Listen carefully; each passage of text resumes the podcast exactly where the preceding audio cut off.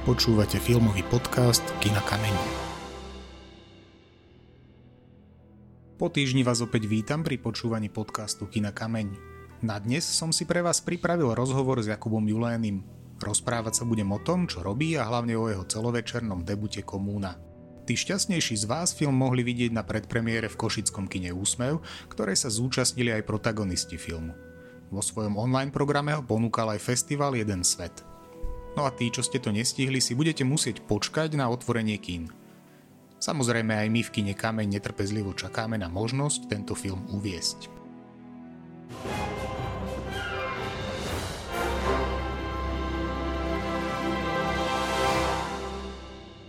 Dnes som zatelefonoval Jakubovi Julenimu, režisérovi filmu Komuna. Zdravím ťa, Jakub.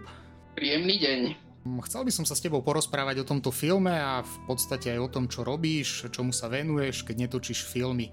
Ty si skončil VŠMU, režiu dokumentárneho filmu a po škole kam si sa vybral? Hneď ako som skončil absolventským filmom, tak ma uh, Robo Kidhoff, to bol môj oponent, tak ma oslovil na práci na televíznom filme v Tieni kráľa Svetopluka, a potom v zápätí ma aj Marek Šulík oslovil do projektu rodinných archívov, tak to boli dve filmové veci, ktoré som robil hneď tak po škole, popri tom som mal takú novinárskú prácu, robil som video, video redaktora pre web časopisu Týždeň. A potom som mal asi nejaký rok, dva také hlúkejšie miesto, som sa nevedel dostať nejakému projektu a potom už bol vlastne ten rok 2015, kde sa mi ozvala tá Ingrid Majerová a ja som popri tom začal uh, fotografovať ako fotožurnalista pre Situ. A tomu som sa tak primárne venoval.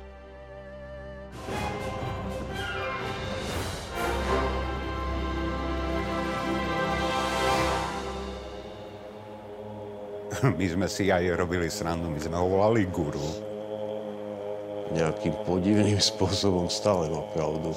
Tiež sa ho asi hodne báli. Určite to chceli zlikvidovať. Zrejme im vadilo vôbec, že človek rozmýšľa nejako hlbšie a slobodnejšie. Tady vznikla mladá generace, která přehodnotila všechny hodnoty.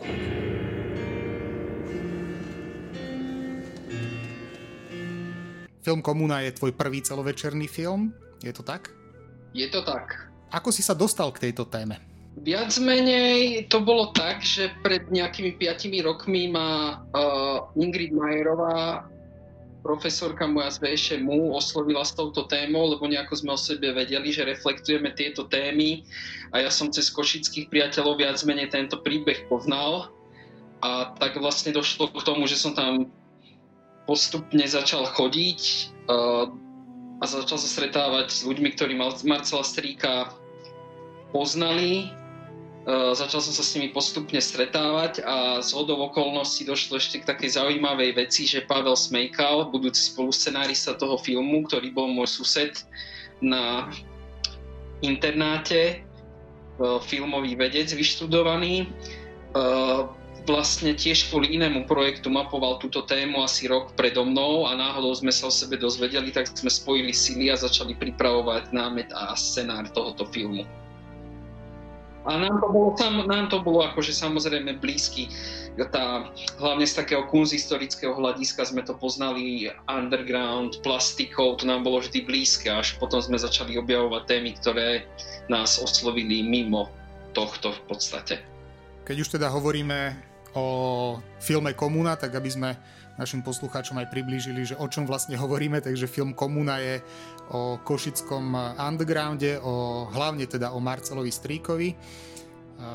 Prečo teba táto téma zaujímala, keď hovoríš, že ten underground ťa nejakým spôsobom zaujímal?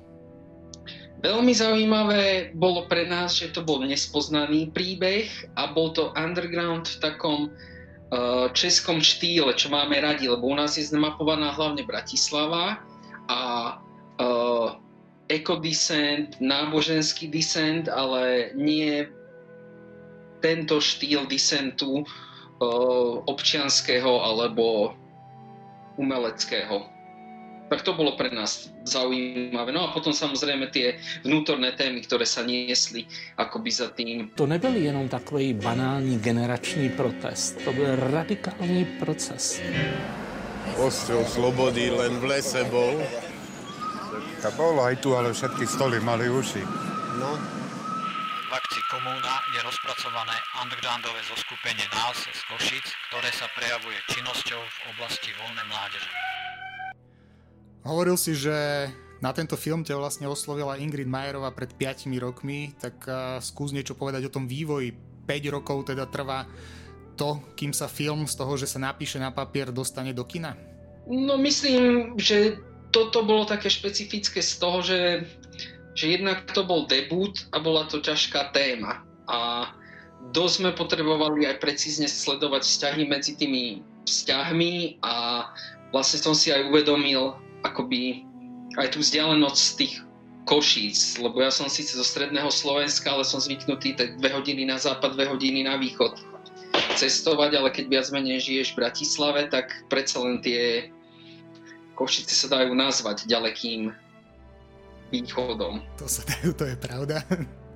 Kde tá, kde tá vzdialenosť to tiež ovplyvňovala, ale uh, čas protagonistov bola v Prahe, tak ja si myslím, že aj to cestovanie, hlavne ak chceli sme to robiť dôsledne a bolo potrebné aj akoby sledovať ten príbeh. My sme tam iniciovali nejaké veci, tie sme potrebovali, aby nejakým spôsobom zazneli a myslím si, že to je tiež taká akoby jasná vec, že tie, ten grantový systém je raz taký, že musíš čakať na tie, na tie prachy. Že je to dva razy do roka alebo raz za rok a nemôžeš ako zo vzduchu to nejakým spôsobom tlačiť. No a potom sme sa ešte v trápili. Keď hovoríš o tej vzdialenosti a, a cestovaní, je ešte niečo také, čo ťa nejakým spôsobom limitovalo pri výrobe tohto filmu? No v niečom ma limitovali tie veci, že Uh, vieš, že ten underground český je taký fenomén, že doteraz tam o undergrounde vychádza, ja neviem, 16 až 20 časopisov, že tie archívne materiály, fotomateriály, to, je až ako, to sú neobmedzené zdroje. A tým pádom, že toto bola taká malá skupina, zabudnutá na východnom Slovensku, mm, my Slováci si to nevážime, tak viac menej týchto vecí bolo strašne málo ohľadom toho a, a, a to sme chceli hľadať. A samozrejme, e, keď sme akoby objavili nejaký konflikt alebo drámu v tom filme, tak uh, to dosť limitovalo aj tie medziludské vzťahy, ktoré tam vládnu. A chceli sme to veľmi citlivo zobraziť a si myslím, že to sa nám celkom podarilo. Jednak to aj vystihnúť, ale byť dostatočne empatický voči tým problémom a vzťahom, ktoré tam nastali. Nikdy neskúšame. Po nahrávaní jednoducho vyberieme to, čo sa nám páči. Samozrejme, že žiadnu skladbu nevieme a hlavne nechceme hrať druhýkrát. Pro tu tajnou komunistickou policii to bylo naprosto nesrozumitelné. To bylo, jak když přilítne UFO. Jednotliví členovia nás v minulosti nosili alebo doposiaľ ešte nosia dlhé vlasy a navonok pôsobia dojmom hippies. A nemusel to byť niekto z nás. Bol to niekto Ja neviem. z nás, ja No, hovorím. ty si to četol? Nie, že to áno, četol? Nemu, nemus, nehovoríme, že nemusel. Ja hovorím, že bol to niekto Že z bol to, nás. hej. Áno. Tento film, uh, teda oficiálnu premiéru ešte len bude mať tento rok, ale bola online premiéra a predpremiéra na festivale Jeden svet. Mm, Ako vnímaš eh, ty túto udalosť? Páčilo sa ti to? No mňa to strašne mrzí, že, uh, že ten feedback, uh, feedback je dosť obmedzený touto situáciou, ktorú máme. Ale bol som rád, že boli tam tí protagonisti, uh, diváci to prijali. Uh, No mrzí ma to proste, že nenastal taký ten moment, že väčšia di- diskusia po tom filme, že sme to museli vlastne kvôli tým opatreniam rozpustiť, ale ja dúfam, že sa to do kým dostane a myslím si, že je to taký film, uh, po ktorého videní treba diskutovať a možno to treba aj s niečím spojiť. Vlastne plánujeme to spojiť aj so šnúrou uh, skupiny Drť Miša Kaščáka a Míra Tota, ktorí vlastne robili, Miro Tot robil hudbu a potom urobili aj titulnú skladbu k filmu. Keď spomínaš teda tú koncertnú šnúru, tak aj u nás v kultúrno-komunitnom centre Bašta pripravujeme koncert, pravdepodobne teda aj s premietaním a s diskusiou, čiže veľmi radi ťa uvidíme a podiskutujeme aj naozaj naživo, nie len takto telefonicky. O tom, či sa film podaril alebo nepodaril, teda diváci sa budú môcť presvedčiť, keď sa dostane do kin. Ale ja som si pozrel napríklad portál ČSFD ti dáva 79% za tento film, čo na tento portál je celkom slušné hodnotenie. No tak zatiaľ sme radi, no uvidíme, keď, keď to ozaj bude vidieť veľa ľudí.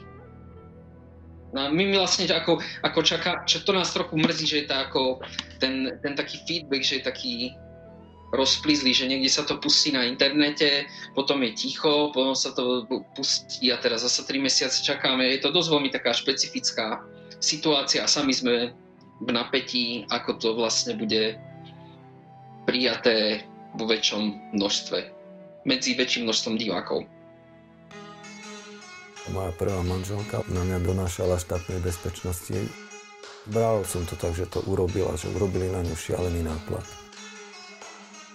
Ja som vždy pokojný pri tých výsluchoch. Pravdu som im hovoril. Vlastne človek hovoril pravdu a oni si s tou pravdou nevedeli poradiť. A Šveker, podplukovník bol EŠTB. Počkaj, tvoj svokor? Hej. Ja? No. Juj, no táto... No to je potom jasné, že vybrali ma tak. Nabehli dvaja gorily a zjeba decko ti môže sa stať mu nehoda, alebo čo. Že cez deti, hej, na deti apelov. Hej, strašné.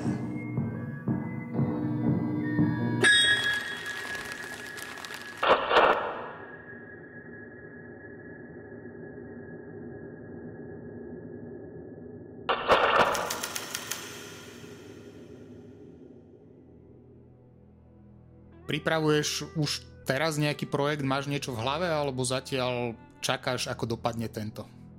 Chcel som si oddychnúť, som mal v, pr- v pláne, ale robíme s tou istou producentkou ako Komunu, aj s Ingrid Majerovou, s Barbarou Janišovou Feglovou sa pripravuje cyklus televíznych dokumentárnych filmov o rozdelených rodinách železnou oponou a viac menej sa ku mne dostal taký veľmi zaujímavý príbeh zabudnutého výtvarníka Igora Ďulišina z Trebišova a ten film tiež už trošku ovplyvnila korona, scenár je hotový, nakrúca sa, dúfam, že tento budúci mesiac a mal by sa dostať na televízne obrazovky, myslím, že v septembri. Spolu s ďalšími tromi dielami z tohto cyklu. Ďakujem Jakubovi Julenimu za tento krátky rozhovor a držím ti palce teda aj s filmom Komúna aj s ďalšími projektami. Ďakujem veľmi pekne za rozhovor a teším sa do Bardejova.